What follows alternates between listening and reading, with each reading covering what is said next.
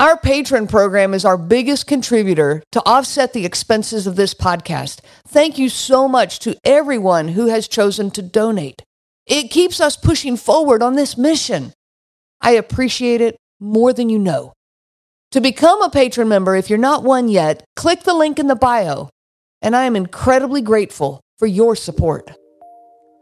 Welcome to the Covert Narcissism Podcast. I'm your host, Renee Swanson. Hey, welcome to the Thursday show of the Covert Narcissism Podcast. When we created the idea of the Thursday episodes, it was for throwback episodes and guest episodes. And and the idea of the throwback is so that you can get the content that maybe you missed, you know, way back at the beginning. And at some point even those beginning episodes do start to fall off, and so we would just want to make sure we get this material into your hands. The other idea being, you know, that we have guest episodes that we intermix in here, but I have to admit, guys, I'm really sorry. I've been crazy busy. Well, I'm not sorry because I'm helping more people, but my group sessions have just have been full and my individual sessions and so I've been a little busy with trying to get the guests lined up. But now I'm I'm, I'm focused back on that and going to be making a shift to get some more guest episodes into your hands. So I want to hear from you. Do you have somebody you want on this episode? Somebody you are eager to hear and you'd love to hear a conversation between, you know, them and myself, maybe somebody that you've kind of been listening to or been thinking about. Just let me know and I want to hear from you by email uh, my email address is Renee, R E N E E, at cnglifecoaching.com. I will keep an eye out for those emails, and I can't wait to get more guest episodes into your hands. Why can't covert narcissists give some in conversations? And what to do about this crazy lack of give? In the last episode, I talked about the lack of give with a covert narcissist. And what do I mean by this? So, the give I'm talking about is in communication, in conversations. And when we have conversations, we have little disagreements or miscommunications. I mean, that's normal, it's a normal part of life. When you give a little space for the other person to to also be right, or when the, the give that you offer lets them off the hook a little bit, or to save face, when you're willing to carry some of that blame for the conflict or the issue, or even the potential issue, that's the give that I'm referring to. You might say something like, you know, I could have said that better. I'm sorry about that. That's on me. Or you might say, well, you probably didn't mean it that way and I just misunderstood. You know, my bad. These are the kind of things I'm talking about where you just kind of let all the air out of the conversation. You let all the frustration kind of let it go. You allow that other person to relax some and drop their guard back down, and then the conversation can go forward. You can build trust this way with the person you're talking to. But covert narcissists cannot do that. They have an extreme inability to offer give, and that give is so necessary in relationships. So, why? Why is this? And what in the world do we do about it? I'm Renee Swanson, your host in the Covert Narcissism Podcast. So, why do they have this extreme lack of give? All right, one thing you must realize is that the way a covert narcissist interacts with you is not about you. Now, let me say that again. It's not about you. I want you to think for a minute about your own situation. You're living with a covert narcissist, or you have lived with a covert narcissist, or you've had, uh, you know, some intense interaction with a covert narcissist, or you wouldn't be listening to this podcast. So I'm going to assume that you've had some of interactions with somebody who is a covert narcissist. Well, if you give them an inch in a disagreement, or an argument, or a miscommunication, whatever, they take a mile so I want to give you an example. I want you to imagine for a minute that you're in a conversation with a covert narcissist. You know, for me, it was my husband, so I, I talk about it as a him, but that is not to take anything away from the people who have suffered at the hands of a female covert narcissist. But imagine for a minute that you're disagreeing about a comment that he had made the day before. He had hurt your feelings with a remark and you decide to address it. So the, the comment that was made might be something like, You're a terrible mom. And it was just said in the heat of the moment and, you know, when things were intense. And it's nagging at you and, and it's hurt you and you want to address it because you want to clear the air and and you want to improve your, your relationship with this person. So you bring it up, you know, the next day because you really want to fix this. And so you say, Hey, it really hurt me when you said yesterday that I'm a terrible mom. Well, gaslighting, if you haven't read about that yet, please do. And we'll talk about it, you know, in more of these episodes. But gaslighting kicks in. You know, one of the co- covert narcissist's main goals in life is to take absolutely no responsibility for anything at all. And this is where gaslighting comes in. So you might say, Hey, it really hurt me yesterday when you said I'm a terrible mom. And before you can even say anything else, you know, you might want to then follow that up and you're, you're, you know, starting to get started on this conversation.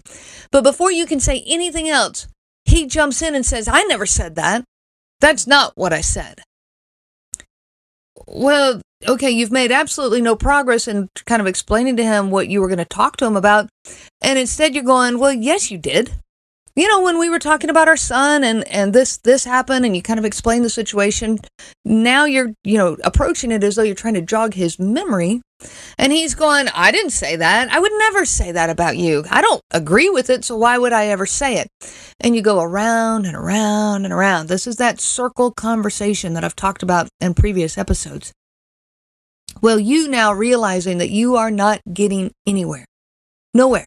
And you just want to move forward you know uh, you just want to to start making some forward progress in your relationship and in your communication with him. So you give a little. That give sounds something like okay well maybe you didn't say it quite like that then. And bef- again before you can even go further with that sentence he pounces on that. Well, you never listen to me anyways. You always get my words all mixed up. You know, you really should work on that because it makes it so hard to be in a relationship with you and he storms off. That tiny amount of give that you offered out there, that little olive branch of peace that you offered, and he pounces on it and drives a nail into your heart. This is what it's like living with a covert narcissist. Even the smallest amount of give is used against you. You give, you say, you know, okay, I may have said it that way. They pounce and they say, I know you said it that way. You may give a little and say something like, I can see how you might have felt that way. And they pounce. Of course I felt that way. Anyone would. You made me feel that way. You know, you could give a little by saying, Well, I, I really don't remember putting that there, but maybe I did. And they pounce. You have such a terrible memory, anyways. This is what I'm talking about. And over time, you simply learn that it is not safe to give in any of these conversations. The tiniest amount turns into an attack so quickly. Anything and everything you say can and will be used against you. Well, this is what the covert narcissist experienced in their childhood. They experienced this in the childhood under a parent or a significant person in their life and they learned this as a child with someone that they trusted. You know, I've worked with thousands of victims of covert narcissistic abuse, and, and I add to that even my own situation. And it seems consistent that when they were growing up, they did not have the freedom to offer give to the other person. For my husband, it was his father. It was his dad that gave him absolutely no room for give. If my husband gave an inch his father pounced on him and drove it into the ground. You know, if he said something like, you know, in a in a heated moment where maybe they're disagreeing, and he says, my my husband would say something like, "Maybe I'm not remembering this right, Dad."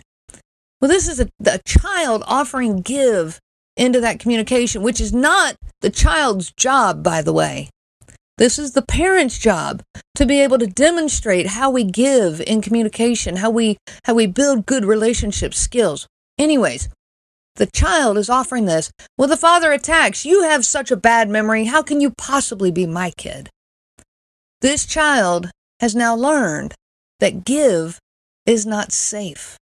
You know, if he gives any sign of, you're right, dad, then it's all over. My father in law would pounce on that over and over and over. He was always right, and his child was always wrong. Well, Thinking about your current situation and how that affects you and how you've learned not to give, now think about this with a child. This is a child. This is how that that covert narcissist of yours grew up. And, and that overbearing mother or father pounced on their any give that they offered, so they learned that give was never safe. You have learned that give is not safe with a covert narcissist. They learned this as a child. I'm not making excuses for them. I'm trying to better understand what's going on. Also, want to better understand how to prevent this in our own children as they are growing up. So they build all these layers of defense around themselves even to the point that give no longer even exists, which is why it's so hard to get a covert narcissist or, or even just a, an overt narcissist, all these different kinds of narcissists to change because they learned some of these defenses and some of these uh, ways of treating people from such a young age. For them, give equals attack. Their lack of give has nothing to do with you. Their way of interacting with you now has nothing to do with you. It has to do with how they learned, something they, they learned as a child. They learned that it was not safe, you know, and when you learn that as a child, it sticks with you. Think about the phobias that people have, the phobias and fears that people have. You have a phobia, you know, somebody might have a phobia of, of heights, um, of spiders, of bees, of um, tight spaces, closed in spaces, all of these. And those come, a lot of times, they come from childhood because something traumatic happened to them in a childhood and it created such a strong reaction in them that it developed into a phobia. Well, covert narcissists have a phobia of give. You know, the Mayo Clinic says that specific phobias are an overwhelming and unreasonable fear of objects or situations that pose no real danger but provoke anxiety and avoidance. The covert narcissist will avoid give at all cost, all cost, including the destruction of those around them, even the destruction of those that they say that they love. A certain thing or situation triggers a strong fear reaction. Think of this child who just got pounced on by his father. It creates this strong fear reaction inside him. There's a part of the brain called the amygdala, and that amygdala warns the person by triggering a fear reaction then in them. And every time he or she encounters that same type of situation, that fear reaction kicks into gear. You know, fears and phobias develop when one experiences a particularly frightening experience, and especially if they have no control over the situation. So maybe we do need a new word. It's a new word that fits with phobia of give. You know, phobias are real. They are real. They are a real reaction to something, even if they are not logical. And people will often say, you know, I'm afraid of heights. I know it's not logical, but I'm afraid of heights because, and it's because of something that happened way back in their past. And, and they, it's not logical, but it is absolutely real. So how do you heal from this? How do you, as now the victim of covert narcissistic abuse, how do you process this? How do you heal from all these attacks that you have experienced on the times you have given into that relationship? I'm going to tell you a couple here and we're going to dive into more in future episodes. So I hope you'll hit that follow button, hit that subscribe button, and stay with me on this journey. So, one way is you have to accept that they are never going to accept your perspective. We often end up staying in the conversations with the covert narcissist, those circular conversations, due to our own desire to help them to see our perspective, our side of things. We so badly want that middle ground, that reconciliation, and so we will stay. Yet, no matter how good we get at explaining our viewpoint, that covert narcissist is never going to see anything our way. They are determined not to. In fact, it's their goal. So even if they do kind of see it their, your way, they won't. They can't because it would mean they have to give. And this is simply not safe territory for them. No matter how irrational, like I was saying, a phobia is, it's still very real. So no matter how irrational this may seem, what they are experiencing inside of themselves is very real. They cannot give in those interactions with you. Understand, this has nothing to do with you. A phobia of spiders has nothing to do with the spider that is currently in front of that person. That phobia comes from somewhere in their past. That current spider that's sitting in front of them had nothing to do with it. A phobia of heights has nothing to do with that person who is currently standing, you know, on a bridge or where, where they are currently standing. It has to do with the person. It doesn't have to do with the bridge that they're currently standing on. The phobia comes from somewhere in their past. The covert narcissist phobia of give has nothing to do with you and your current interactions with them. It comes from their past. So, to begin your own healing process, you have to accept these two things. One is they are never going to accept your perspective. And the other is that this has nothing to do with you, your choice of words, what you did or didn't do, what you did or didn't say. None of that will ever change this. Now, I am going to close this by giving you one tactic that you can do when you have to interact with them. I recognize that sometimes we have to interact with that covert narcissist that's in our life. If you're married to them, you still have to interact with them. If you're parenting with them, you know, counter parenting with them, you're still going to have interactions with that person. And some of those can be extremely uncomfortable. So, one thing I want to tell you, it's a tactic that I love and it works quite well in a lot of situations. Narcissists cannot stand for you to be right about anything. They cannot give you that. That's that's a give that definitely crosses that that line. If they allow you to be right about something, then they figure they're going to get pounced on. Those memories come back, all the triggers come back. They're going to be pounced on like that parent and that adult that was in their life in their past. And so they cannot give you that room to be right. And no matter what, they will find a way to disagree with you. They will disagree with you on the smallest things sometimes, but it's just because they cannot allow you to be right. They have to put you on the defense, and that allows them to maintain their superior position, their power, their control, uh, knowing that they are safe from that attack. So, if you have something that you have to discuss with them, and you know that it's very likely to get um, heated or extremely uncomfortable, here's an idea. Before you ever begin that conversation with him, tell him. Tell him something like, Now, I know that you're going to get upset about this, or I know that this is going to make you mad, or I know that, you know, you're going to overreact to this, but I have to tell you this. And then tell him what it is that you need to tell them well now you've put them in kind of like a trap almost. They they're in a quandary. They cannot get mad. They cannot get upset. They cannot overreact because if they do then they are proving you right. And a covert narcissist cannot do that. They don't want you to ever be right. So they will keep their cool just to keep you from being right. Well great that works out pretty well. You know, at the end, they might even say something like, Well, see, I didn't react to that, so you were wrong. Well, who cares? Great. So, so I'm wrong. They're right. Great. I got what I wanted. What I wanted was to be able to tell you this information and not have you blow up at me. Now, you don't have to even point that out to them. When they say, See, I didn't react to that, you were wrong, then just say, Hey, okay, you're right. Thanks. And move on. Let it go. Let them be right. What do you care? You got what you wanted. You know, yes, they think that they're right and you're wrong. And I understand that, you know, that kind of hurts. But don't they already think that anyways?